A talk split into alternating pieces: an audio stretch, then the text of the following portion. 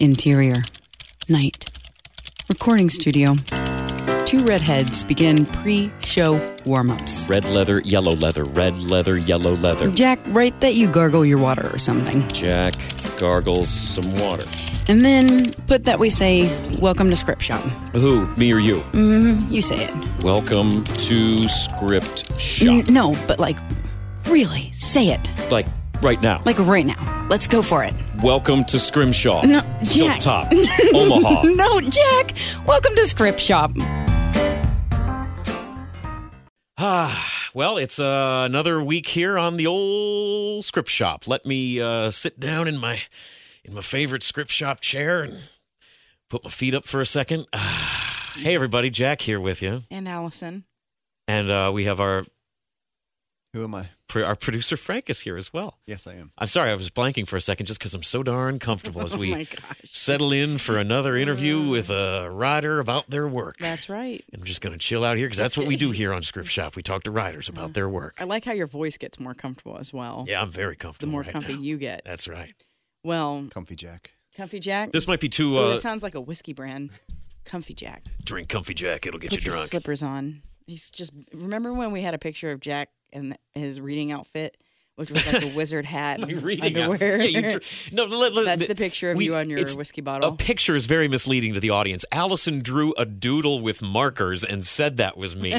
it's not like somebody grabbed a photograph of me in my underwear it with, on, with a wizard hat on. I could not tell a difference. Yeah, right. It was it was spot on. it had freckles and glasses. It was Okay. a monochrome. It was like a blue marker It was on our. blue.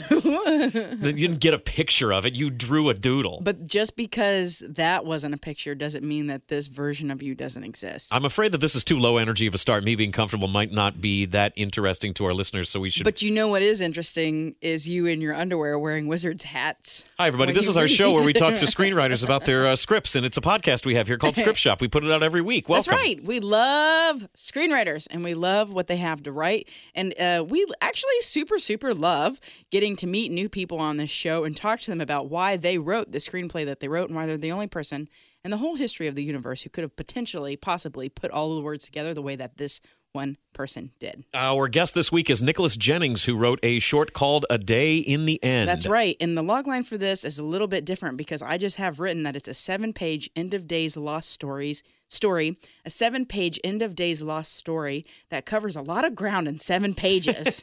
yes, it does. it does. It's so good. And it's very deliberate too. Like when when you say things like uh, it covers a lot of ground in seven pages, that might imply that this is like a cram it all in. Here's this. Here's this. Here's this. Now this. Now this. No. It's extremely deliberate. It's very well. The, the pacing patient. on it. It's it's patient. It's a lot of times when people think of things that are deliberate and patient, they might think that it's slow, but it's not because Nicholas is building a thing and he's walking us through it, and this is the Yeah. story that he's telling, and I think it's very Yeah. very purposeful. It's lovely. I can't wait to talk to him about it, Yeah. actually.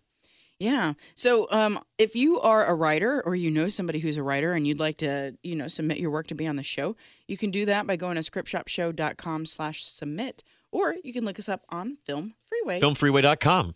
You can send it to us that way too. We would love that. And of course, uh, if you do listen to the show and you would like to maybe let us know that you do, we'll uh, read your script sooner because we have uh, quite a few submissions We that do. we're still going Yes, through. we do, we do. Uh, but if you're a listener and you've written something and you want us to read it, if you uh, indicate to us the phrase that pays hot burrito, we'll read your script sooner for consideration. That's right. We love hot burritos. Yes, we do. Who doesn't? yeah, n- nobody. Well. If you met someone that was like, no, I don't know, hot burritos, would you even want to talk to them? Don't trust that person. Yeah, don't trust him. Uh, you're listening to us on the internet, which means we have a website, and it's called scriptshopshow.com, which Allison talked about. We're also on things like Facebook, Instagram, and Twitter uh, at Script Shop Show on all those platforms. Uh, you can find us, friend us, and follow us, and we would love that. We'd love to, you know, we tweet about stuff, we post things on Insta. We're IG famous in a very low rent way, right? Yeah, I would say in a You you handle more way. with the, with the Insta than I do. Yeah. I mean, you don't handle you handle Twitter though. Your twittering is good. Your tweetering. Well, and also our Keith, our technical guy, our social media guy, Keith, that handles Keith. stuff, and He's on vacation again. mm, Yeah. he always is. I don't know. Um, and also, if you're online, you're going to have to go to patreon.com because that's where you can send your reenies and roonies to help us fund the show. If you, in, yeah, we would love that. in whatever ways that you can. And then we get to decide which ways we can too. So we've been doing this show now for a few years. And uh, yes, that's such a weird thing to hear you say. isn't it awesome? It's wild. It's so great. It's wild. So much has happened since we started the show. And yeah, we've actually had some recent production meetings where we're talking about new things that we want to do, and uh, that, that involves money sometimes. It so does, yeah. keep us in your financial prayers, I suppose. Let's give a big thank you to the people who um, support the studio space here. Big thank you to iHeartMedia Cincinnati for letting us use the studio space here. That is a major part of the show, and uh, we could not be more appreciative of the fact that we get to use the facilities here to do said show. So thank you to Scott Reinhart and uh, everybody at iHeartMedia Cincinnati for mm, greasing the wheels and making that possible. That's right. And all of our Patreon supporters, thank you, thank you, thank you for keeping us going. Thank you. Frank, is that everything? Did we cover all the showbiz? You got it. Let's get going. Yes, Yeah, let's get going. the Let's stuff. talk to Nicholas. Nicholas is waiting. Uh, Nicholas, you're in Oregon, if I'm not mistaken, right? Uh, yes, that is correct. How are Yeah, a little town called uh, Pendleton, Oregon. Pendleton, Oregon. Is that? I mean, I. I What's I'm- it like? Yeah. What's yeah? What is it like? I don't need to know what it's near. I want to know what it's like. Well, um, it's it's small. It's pretty secluded. It's by a bunch of mountains, hmm and it's raining. It It's sounds raining in winter. It's always fun. Uh, have you lived there for long?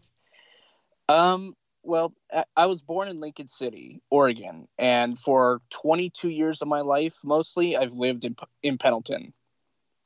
Um, so I didn't really get out that much. hmm um, in terms of moving around. But for three years of my life, I did live in Eugene when I went to college, um, and that's that's kind of I haven't really been around a lot. So Well, you're an Oregon dude. You, I'm, I'm an Ohio dude. It's I, I can relate to that. Yeah, I feel like if I lived in Oregon, I wouldn't leave. Really? Yeah. I just, uh, you know, you just, there's, it seems that there's so much uh, nature and wildlife Mhm. and gorgeous stuff. And then like this whole West Coast frame of mind. I think I could be into that. Mm-hmm. Nicholas, does that sound? Does that sort of sound familiar? Yeah, it, it kind of sounds familiar. But like where I live, it's mostly kind of like um, a farming slash desert Mhm. area. Hmm. Mhm.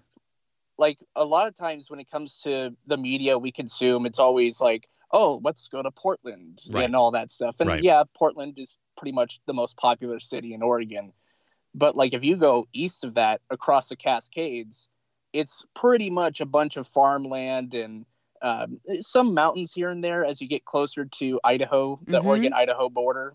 That's neat. So it kind of sounds like you're a small town guy then. Yeah, Yeah, I I- I love would that. say that, yeah. I'm from a small town myself, and I have small towns just have a really sweet spot in my heart. For sure. So you you, you went to school in Eugene. You're you're an Oregon dude. Uh, what is it? Did, did you go to school for uh, for writing? For any kind of writing in general? Well, I went to I went to college for actually filmmaking. Oh, great. just filmmaking Cool. in general. Um, got my cinema studies degree in like three years, which was an accomplishment of it, in of itself because I Mhm. thought it would be there for 4 Mhm. or five. But um, you just love yeah. school so much you had to eat it all up. yeah, I, I I pretty much ate it, ate the whole buffet. in terms of knowledge. Went back for seconds. That's what you do at buffets. Yeah, I guess not seconds if you don't have a second degree, Look. but you might. Well, he just, he just had a lot of English there. He just kept going back for various English, hot, steamy bar- barbecue English, and then there was like the, the, the, the crispy carving English, and there was a whole different because he's a writer. You, you got, it's film studies, so you got a bunch of different things to worry about. Lots of different wings. Absolutely. Um, so when you graduated college, what happened then? Did you move back home? Did you start writing? What what'd you do? Well, at the time when I graduated, I had a first act for a film, not this one. I had a first act for a film already completed, and I wanted to try to finish it. And as time went on, as, as I came home after graduation, I just kind of like fell off the wayside of that and tried to like, you know, find some job to do. And I still haven't found a good sustainable job. But Mhm. um, as soon as I got back around, I want to say November, uh, one of my old high school friends hits me up and says, Hey, you want to direct a movie? And I'm like, Sure, sure, I'll direct a short film. And it just ended up being uh, The Interrogation, which is a short film we did. It made a little bit of a small festival run, one award win, two international festivals, Very which cool. is interesting in of itself because it's just so simple. It's a simple comedy sketch, but somehow it's just like, oh yeah, we'll just take it in Canada and New Zealand, sure. Mm-hmm. Um, and at, in the in the process of going in between projects, I've just been writing more and more on different different topics and different ideas that I've had, and Uh, the Last Historian was one that was um, that was just posed to me at some point. Well, see, that's interesting because the idea that you're able to take things international and you've written what you consider to be a, a fairly simple, straightforward sort of short, but clearly there's some universal resonance there that people are able to enjoy, uh, whether they're culturally uh, familiar with you or not. I think that's a, that's a really inter- that's got to be an interesting piece of encouragement as a as a creative type. Yeah, I would say so. I mean, when you think about a lot of the various, you know, films that have been released that have gone on to win such, you know, international appeasement there's a lot of universality between all of it mm-hmm. you know you look at some of the more mainstream stuff like marvel or even in the past like with ghostbusters or godzilla or back to the future you know there's just certain things inside of the dna of the films that are that are put out there that appeal to everyone mm-hmm. or could be very current or relevant or timely sure. or something like that mm-hmm. When did yeah. when did you start writing particularly? Um, was that a big part of your coursework when you were in school? Um, a, a little bit. Um, your second, so you start off your first year just learning the basics, media aesthetics, mise en scène, learning all the different language that you're supposed to be using when you're talking about films or making films in general. Your second year, you start actually making small stuff, and you start with uh, short film writing. And there was this short uh, short script I wrote. It's not this one either um, and I'm still working on this particular idea. But it's just like you have to write, I think, 15 pages or something like that. If I remember correctly, you have to write 15 pages of a script, and it has to work from beginning to end. Um, and part of that was reading uh, Cowgill's uh, writing short stories or writing short film, and you just it's a, it's just a lot of coursework in that area. But then once you finish that, you go into advanced screenwriting, which is just to write at least the first act of a three act script, mm-hmm. which hopefully, you know, over time you finish or maybe just learn the skills and just work on a different script, leaving the other one in a in a bookshelf somewhere. I don't know. Well, there's always got to be pieces to growth. You know, one piece leads to another uh, stepping baby steps baby, baby steps baby, baby steps, steps. baby stepping stones maybe because you, you work on you work on something for a little bit maybe it gets put in the drawer and then you could come back to it if there's other bits of inspiration along the way. It's it's all stuff that's percolating in your head right? Yeah. Yeah and i and about a couple of months ago i looked back on my script uh, that that first act script and i was looking through it it's like I don't know if this works. I, I think the main problem I have sometimes is I'm too much of a perfectionist when it comes to certain ideas and it's just like i want it to be just perfect because yeah. i because the subject matter of the thing i was doing is just very sensitive in terms of historical accuracy and what it's trying to portray but um but yeah that's that's the story on that. So it kind of sounds like you're in this really big creative not renaissance but maybe space in your life now that you picked up directing this short film and it's inspiring you to start writing all kinds of other things. Yeah in terms of subject matter, uh, you talked about the the interrogation being a bit of a comedy script, and then there was a historical thing you mentioned. Uh, a Day in the End that you sent us is a bit of a post apocalyptic uh, kind of a character study, or a lot of landscapes involved. I'm just sort of curious if there's a certain kind of story that you tend to gravitate toward, or if there's just inspiration comes and you just need to to get something written down.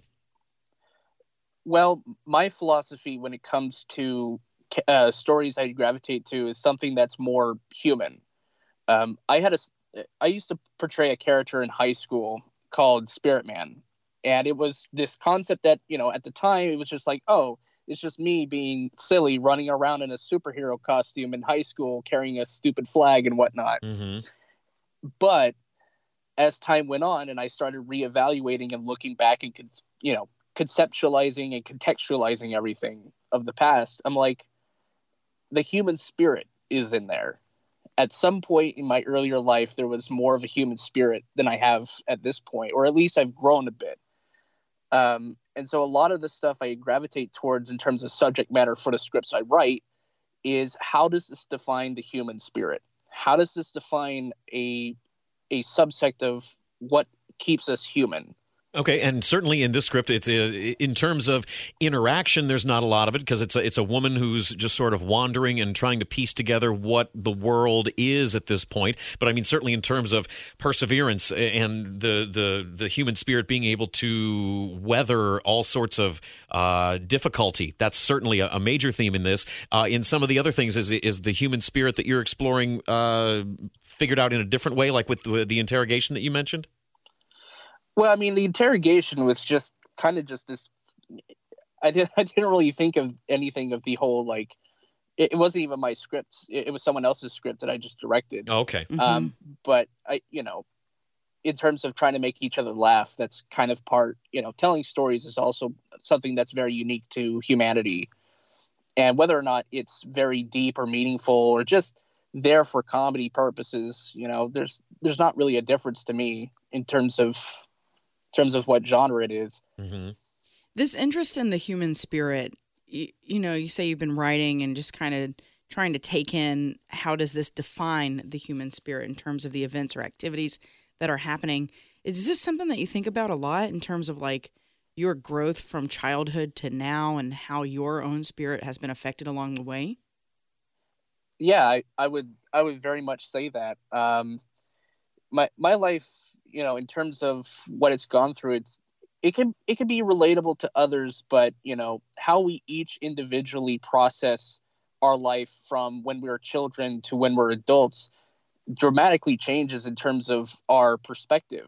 Because like as a kid if you see you know something happening it's like oh that's just happening. But then years later something ha- uh, you know something makes you remember that thing and it's different because you've learned so much. Mm-hmm you know i like there there's obviously going to be a difference in like say you know 9-11 for example you know tragic event a lot of people you know that remember it were in their like you know teens or in elementary school but like people my age were like three or four who barely remember that mm-hmm. and there is a context you know that's missing with newer generations that's that influences the society that they live in when they are my age at currently.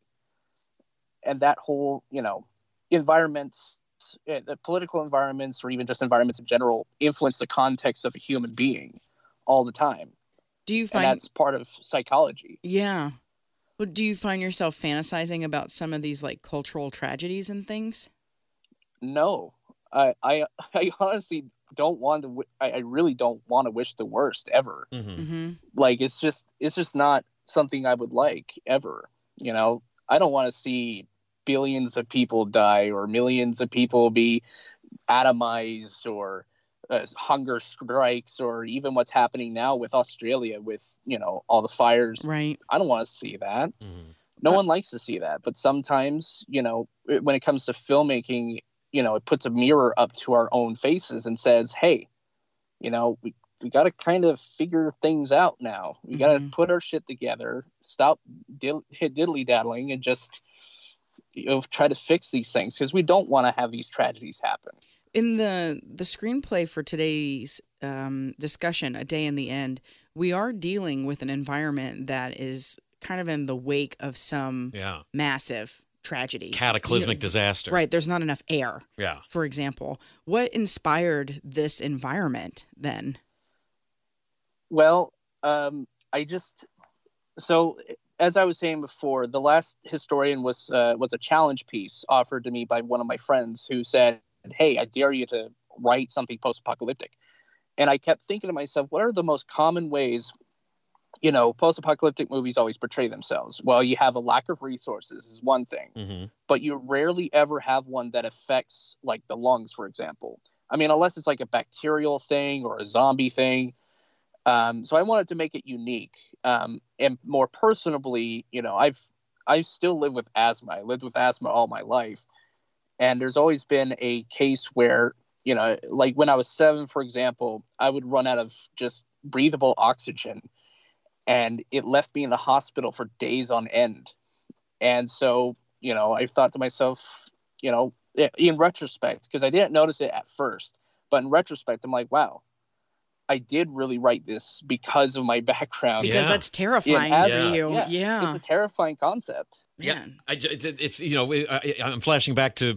Uh, this is so dorky of me, but you know, it, Batman Begins when Bruce Wayne is first starting to figure out what he wants to do with his life, and he knows that bats scare him, so he's going to use this thing to scare other people. The idea that running out of air is a very real fear for you on some level, and let's take that and apply it, and so other people can understand that level of fear. It's it's you're talking about the human condition and, and the human spirit and a way of connecting on a human level. This is you telling a story that you can really relate to and presenting it in a way that maybe other people can also. That's crazy. Yeah. So, um, you know, you're talking about how there's not a lot of like end of end of day stories that deal with the lungs and with the breath. I wonder if that's just a very practical thing. Like, it would be. Do you think it would be more challenging to produce something where the actors had to pretend like they were always out of breath or something? I don't know. I don't know. Yeah. I mean, if Bird Box can be made, then Mm. I don't know. Well, you know, we keep talking about uh, some little detaily parts of the script uh, a day in the end, but we probably ought to uh, jump into it. Yeah. So yeah, let's read it because um, listeners today, since this is kind of an end of end of days story, there's not tons of uh, character interaction and dialogue. So we're actually going to start from the top, and Jack's going to read action headings, setting up the scene for the first three pages, and I'll be reading a couple of little bits from Eliza, the main character. Yeah, so we're just going to take this from the top. Nicholas, uh, just hang on. We're going to let the audience uh, hear the words that you've written down, we'll be right back with you. All right. Okay. Yeah, this is going to be a lot of me, folks, so strap So in. yay! Yeah, get ready. Yay! We can make it Frank. I mean, no, I want to do you do think, it. Frank. You want to jump in on? I got this. It's fine. It's fine. I got this. It, not that Frank's incapable, but I got this. This is what we're doing here. This is how the show works. Uh-huh. All right, here we go. Exterior, small campsite day. The woods seem calm, blissful, devoid of mechanical noise. We see Eliza, age 40. Eliza wears a sash belt with a machete at her hip, a battered backpack. A respirator helmet sits on her head. On her wrist is an oxygen meter, detailing the amount of oxygen left in the helmet. As she's packing up the camp, a small, rapid beep erupts from her oxygen meter, informing Eliza that she only has a single day's worth of oxygen left. Eliza doesn't look too surprised by this, just a bit annoyed, and continues to pack the camp. As she leaves the camp, high in the trees, an object moves to follow Eliza. June 16, 2042. I finally made it back to where it all began. Good old Bend. I'm uncertain if I can find anyone. Everywhere I've been to between here and Missouri has been empty of all human life. Exterior, U.S. Route 20, day. Eliza walks down the highway. She comes across a newspaper on the side of the road. It reads, We are too late. Oxygen levels down to 30% after recent fires. World prepares for the end. She shudders in avoidance and continues walking. In the distance, she sees a sign. Eliza gets to the sign and it says, Bend, five miles. She looks past the sign to see another sign with the hospital logo saying first exit. As Eliza continues to the exit, a whirling sound is heard from behind her. Eliza turns back to look and finds an empty road. Exterior St. Charles Hospital day. The hospital is deserted, windows broken, and scorch marks on the edge of the building. Eliza approaches the front door. The glass of the old sliding doors of the emergency room blanket the floor. Eliza steps inside. Interior hospital hallway day. Eliza walks around looking for a hospital map. She walks around for a while before coming across that map. Eliza scans the floors for a supply room. She finds the supply room is in the basement. Knowledge in hand, she makes her way to the nearest staircase. Interior hospital basement day. The door to the basement slams open with Eliza turning her helmet lights on. She makes it to the supply room and finds it's locked. She sits in exhaustion in front of the door. Eliza looks around for anything to help her with the door. Looking to her left, she sees an emergency box. Cut to interior supply room day. The sound of the axe cracks the door, the sound reverberating in the room. The axe finally breaks down the door. Eliza stands for a moment to catch her breath. She looks around to see a ton of medical supplies, suture equipment, IV drips, etc., organized on the shelves. Eliza goes toward the back of the room to find 10 oxygen tanks. She approaches the one closest to the left of the room. The gauge reads it's one fourth capacity. Going down the line, the second through the fifth canisters are less than a fourth too empty. The sixth canister is slightly over a fourth. The seventh and eighth are fully empty. The ninth, though, is half full, and the tenth is three fourths full. Taking out a nozzle from her oxygen pack, she hooks it up to the first oxygen canister and sucks it dry. Interior hospital basement day. Samantha exits the supply room and looks at her oxygen meter, now reading one week remaining. Interior hospital hallway day. Eliza walks out of the stairway, making her way toward the exit. In the hall in front of her, some metallic equipment falls on the ground, which causes a wheelchair to cross the hall. Eliza grabs her machete. Who's there? Eliza makes her way toward the source of the trouble. She gets to the corner and prepares to slash at whatever's on the other side. Eliza takes a breath and jumps out, finding there is nothing there. Eliza takes out her life sign reader, a small rectangular device. It reads Life Signs 1. She breathes a sigh of relief. Exterior Monroe Street day. The rows of houses, while looking abandoned on the outside, the grasses are standing tall. Eliza turns the corner of Monroe Street. She pauses. This place looks very familiar to her. She walks down the street, visions of her old life transposed over the neighborhood. Kids playing in some of the yards, kids playing in water sprinklers. Exterior Samantha's house day. Eliza approaches a faded blue house. In the yard on the ground lays teen Samantha and teen Eliza, both smiling as they look toward the sky, holding hands. When Eliza makes it to the curb, the vision dissolves to reveal the house, looking more like the other houses. Eliza pauses as her heartbeat beats loud. After a pause, she walks toward the door. Interior Samantha's house day. The light of the outside world shines through like a heavenly beam. The house is cold. Dust is layered and still. On the walls is dried, splattered blood. Broken frames of beautiful photographs line the wall. A torn and bloodied teddy bear lays on the floor. She looks around and begins to notice some familiar things, looking first to the teddy bear on the floor and then to the photo on the wall. Eliza walks with hesitancy toward the frame, afraid of what answer it has for her silent question. She looks at the title of the picture A Flourish of Life by Samantha Rothman. Eliza's eyes begin to tremble. Eliza takes out her life sign reader. She inputs some numbers, and on the screen appears the words life signs two. Her eyes widen as she makes her way to the stairs. Interior stairway day, Eliza runs up the stairs. At the top of the stairs, Eliza opens a door to a bedroom, and a rat comes out of the room, spooking Eliza. She stands frozen as she turns her attention to the room. After a beat, Eliza walks in. Interior Samantha's bedroom day. The walls have scratch marks like those of a bear. Blood has long since dried in the room. Eliza walks around the bed slowly. When she gets to the other side, she collapses, her eyes full of tears, her face in pain. We don't get to see the body she is looking at, only that Eliza grabs a necklace out of her breast pocket and she crawls forward and grabs a necklace off the body. Eliza puts the two halves together. The necklace reveals the message Love is a summer breeze. Eliza puts the necklace in her fist as she cradles it, mourning the loss of her friend. End scene. So beautiful. Yeah, so uh, just tragic and uh, beautiful. And there's there's Nicholas, you got a lot going on in that start. Uh, what kind of headspace do you have to be in to, to start a story the way that you specifically did with this script? Well, um, as we were saying with the fact that I was in a small town, um, you know, I, I never really had a lot of friends growing up. I did have some, but for the past couple years, I've always felt kind of isolated a lot of the times, and that's mostly because I don't get out much, to be honest.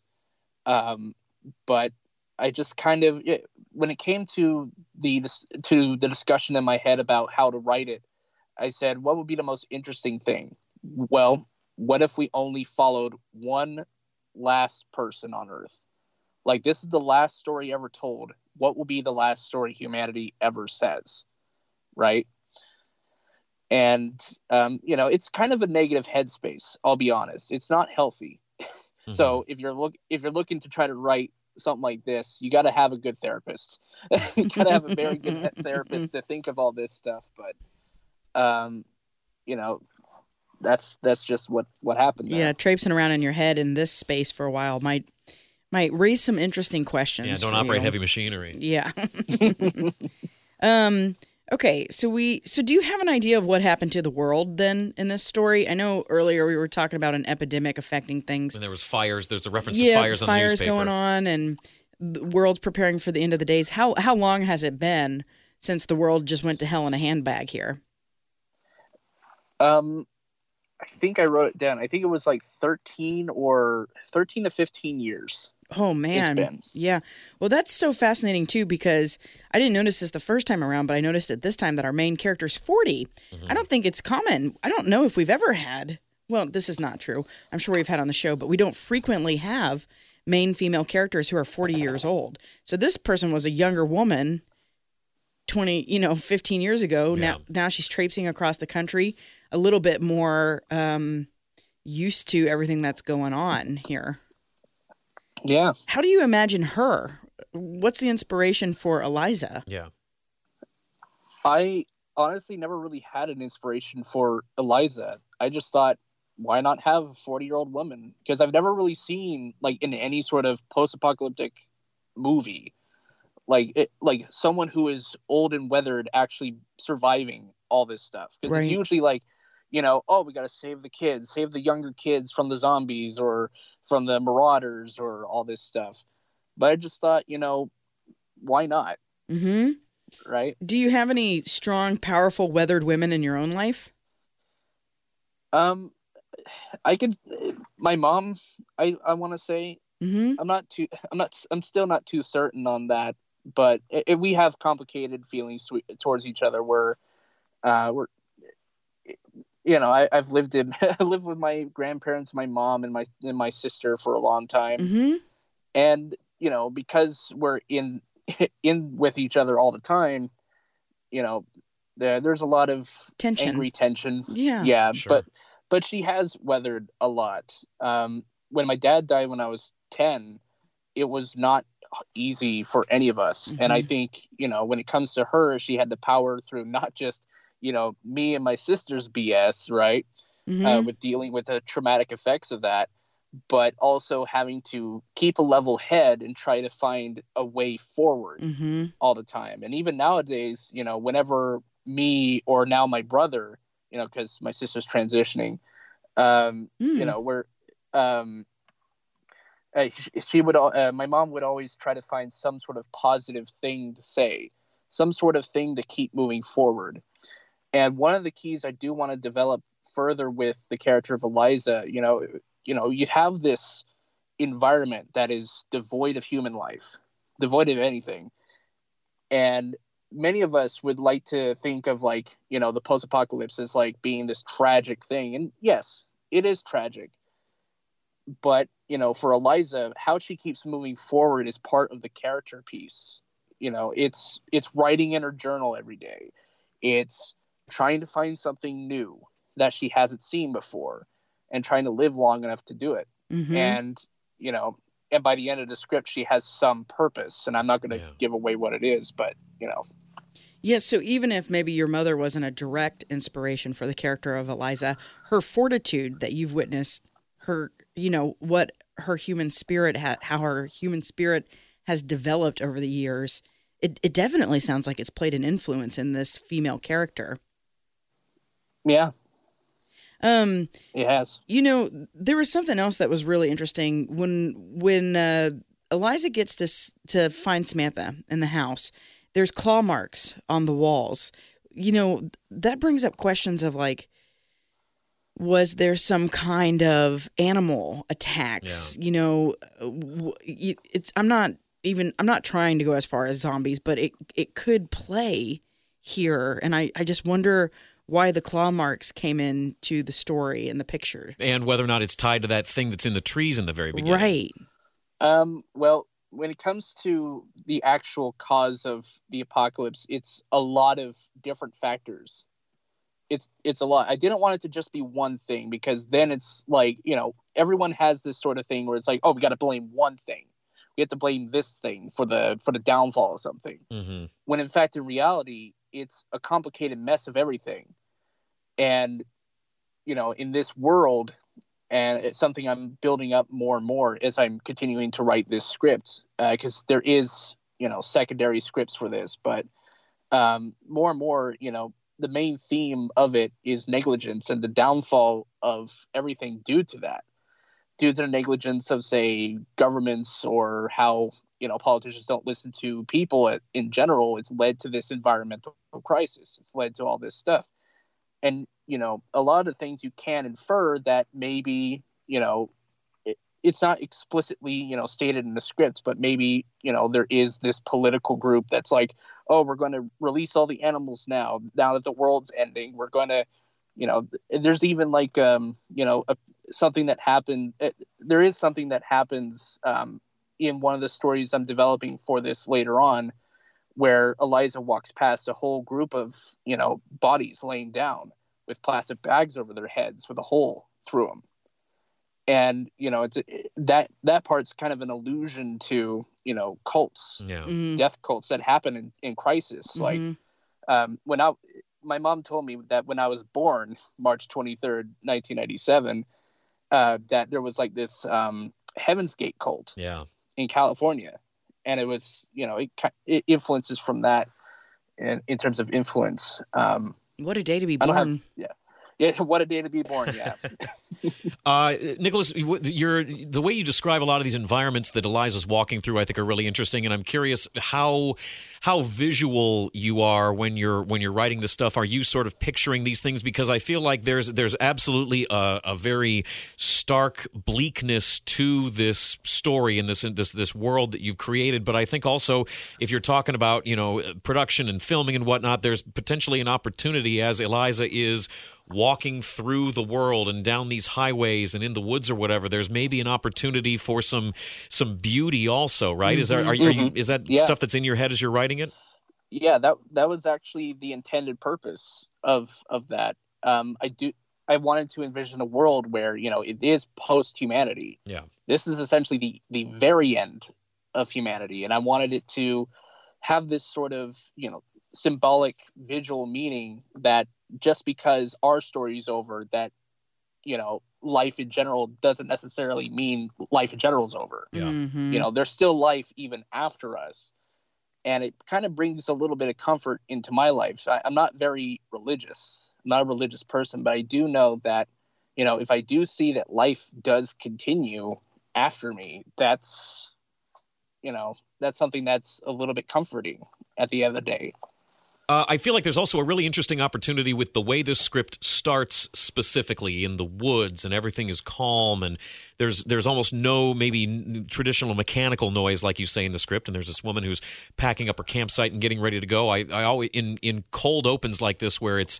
you're just sort of dropped into the deep end of the environment. I think that's also a really interesting opportunity. Uh, again, when it gets into production and whatnot for the role that music or a lack of music and sound or a lack of sound would play. Are thoughts like that in your head as you've written this also? Yeah. like uh, i'm not just like a screenwriter i'm, I'm a filmmaker Right. as well Right. and you know Yeah. when i when i look at a script like this i do imagine how i would want to visualize it or even just add sound to it you know there's there's been a lot of pretty good movies out there that have utilized sound to emphasize you know just character beats or even just the environment itself you know a classic case recently you know quiet place Quiet Place. its sound mixing yeah a quiet place Yep. you know emph- emphasize the importance of the sound mixing and sound editing uh, and even a film like um, the sound of silence which you can find on hulu that one's just about a person who is a room tuner um, which is such a weird job to have by the way just like oh here your room is a c c sharp you got to put it down to b to reduce your stress levels or something like that i have Hmm. Wow. i have no idea how that life works but you know that that's also a film that emphasizes the importance of pitches and tones in a given room That's fascinating. Yeah. Yeah. All right, so you you've talked about how I mean we've got the seven pages here, and you've worked on some other stories that are either sort of ancillary to this, or maybe you know as you're planning things out. What is the what is the ultimate goal uh, with this uh, piece that you've sent us? Uh, the the ultimate goal really is to try to find some way to to fund making it, or at least maybe to you know get some interest generated into it.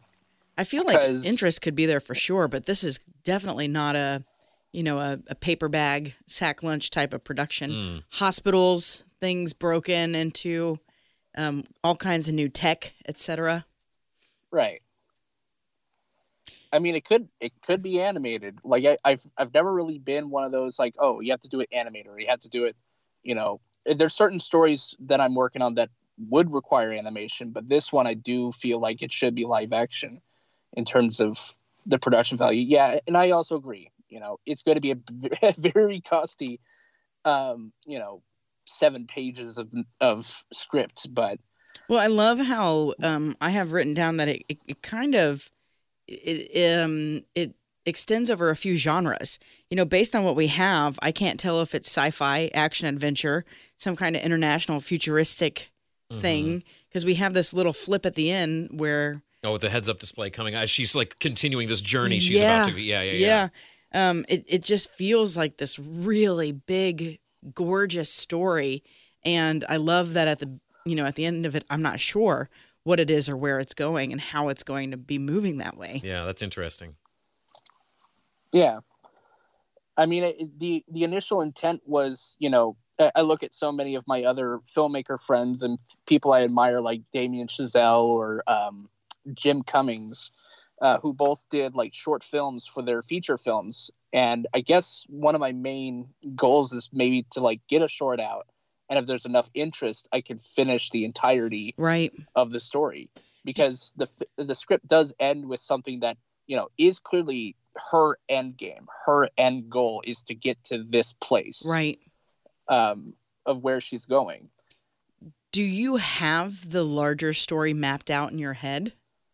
Not quite. There's Mm-hmm. a couple.